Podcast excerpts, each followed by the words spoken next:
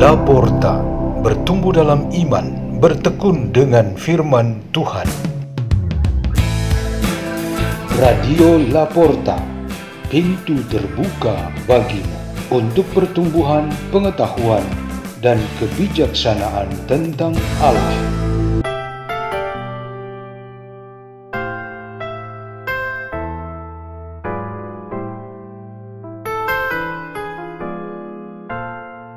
Bacaan-bacaan dan renungan Sabda Tuhan hari Minggu ke-6 masa Paskah 14 Mei 2023 dibawakan oleh Tirto, Hendri, Rini, dan Pater Peter SDB dari komunitas Pukat Labuan Bajo Keuskupan Ruteng, Indonesia.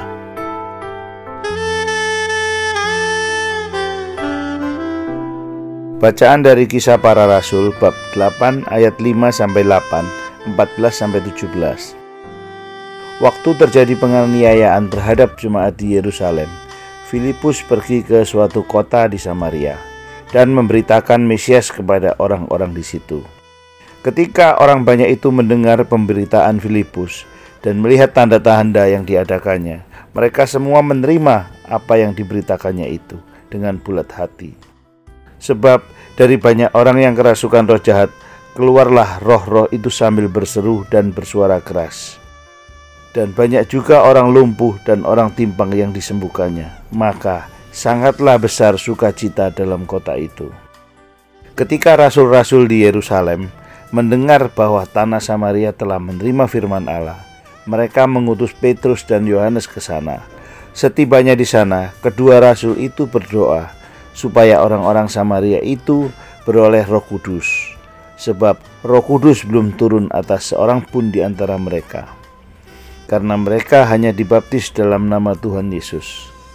Kemudian Petrus dan Yohanes menumpangkan tangan di atas orang-orang yang percaya itu, dan mereka menerima Roh Kudus. Demikianlah sabda Tuhan.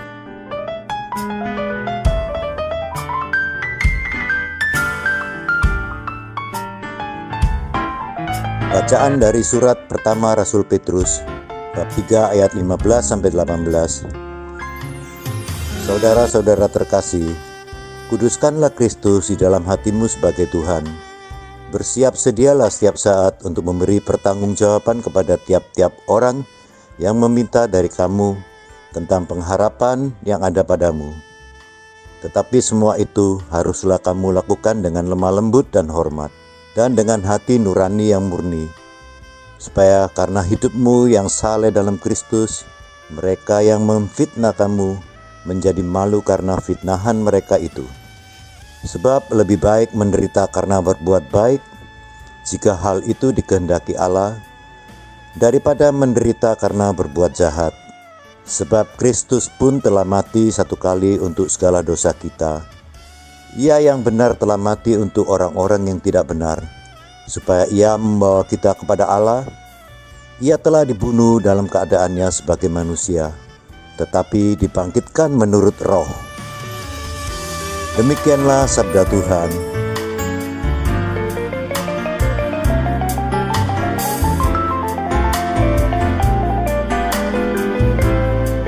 Inilah Injil suci menurut Yohanes 14 ayat 15 sampai 21. Pada perjamuan malam terakhir, Yesus berkata kepada murid-muridnya, "Jikalau kamu mengasihi Aku, kamu akan menuruti segala perintahku. Aku akan minta kepada Bapa, dan Ia akan memberikan kepadamu seorang penolong yang lain, yaitu Roh Kebenaran." Supaya ia menyertai kamu selama-lamanya.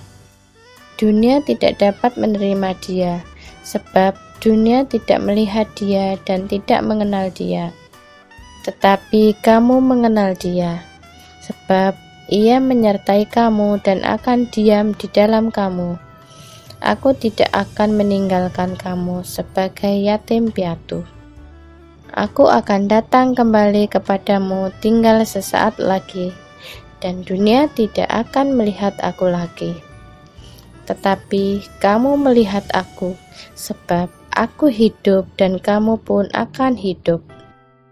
Pada waktu itulah kamu akan tahu bahwa aku ada di dalam Bapakku, bahwa kamu ada di dalam aku, dan aku ada di dalam kamu. Barang siapa memegang perintahku dan melakukannya, dialah yang mengasihi aku. Dan barang siapa mengasihi aku, ia akan dikasihi oleh Bapakku. Dan aku pun akan mengasihi dia dan akan menyatakan diriku kepadanya. Demikianlah sabda Tuhan.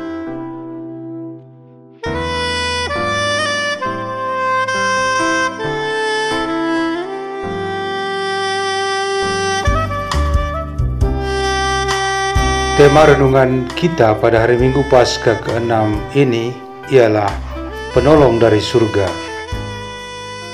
Dua orang laki-laki berasal dari satu kampung dan berteman sejak kecil. Saat masih sekolah, mereka selalu saling membantu bila ada kesulitan apa pun yang mereka hadapi. Tetapi bentuk dan besarnya bantuan itu hanya sejauh kemampuan mereka sebagai anak-anak. Beberapa puluh tahun kemudian, salah satu dari mereka menjadi bupati di daerah asal mereka dan teman masa kecilnya itu bekerja sebagai guru di satu sekolah dasar terpencil. Mereka berdua kadang-kadang bertemu dan dapat mengenang masa lalu yang indah. Mereka memiliki kesepahaman yang sama, yaitu untuk dapat memberikan perhatian dan bantuan yang lebih besar dan lebih banyak kepada sesama. Seseorang harus memiliki kedudukan atau jabatan yang besar dan tinggi. Sang bupati tentu saja memiliki segala kemungkinan untuk membantu dan melayani orang lain jauh lebih besar dan lebih banyak dibandingkan dengan sang guru sekolah dasar. Seorang pejabat baik pemerintah maupun swasta juga memiliki keistimewaan yang sama dalam melayani dan menolong orang lain.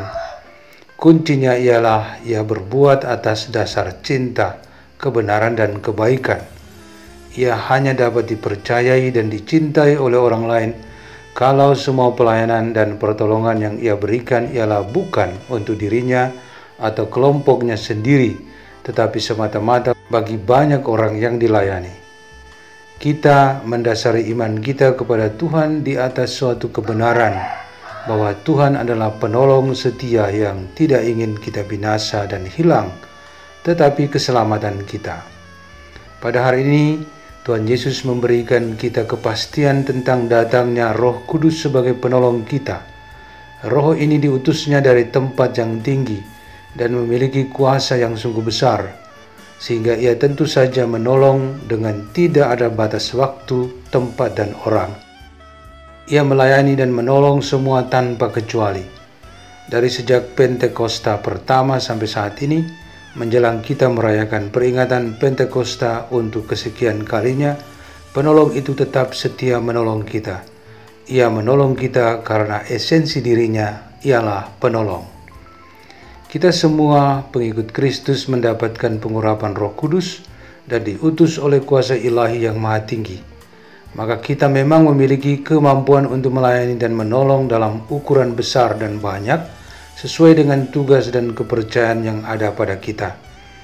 Tugas itu dimulai dengan para rasul dan murid-murid Yesus dahulu sampai dengan saat ini. Dunia dan sekitarnya sangat membutuhkan pertolongan dari kita. Maka nasihat Santo Petrus menjadi sangat penting bagi kita, yaitu kita hendaknya selalu bersiap sedia untuk menolong orang lain yang datang meminta dari kita tentang pengharapan yang ada pada kita. Roh Kudus membuat kita mampu menolong siapa saja. Marilah kita berdoa dalam nama Bapa dan Putra dan Roh Kudus. Amin. Ya Tuhan, penuhilah kami dengan kurnia rohmu, agar kami semakin setia menjadi penolong sesama kami tanpa berharap diperhatikan dan balasannya. Bapa kami yang ada di surga, dimuliakanlah namamu. Datanglah kerajaan menjadilah kehendakmu di atas bumi seperti di dalam surga. Berilah kami rezeki pada hari ini dan ampunilah kesalahan kami, seperti kami pun mengampuni yang bersalah kepada kami. dan janganlah masukkan kami ke dalam pencobaan, tetapi bebaskanlah kami dari yang jahat. Amin. Dalam nama Bapa dan Putra dan Roh Kudus. Amin. Radio Laporta, pintu terbuka bagimu.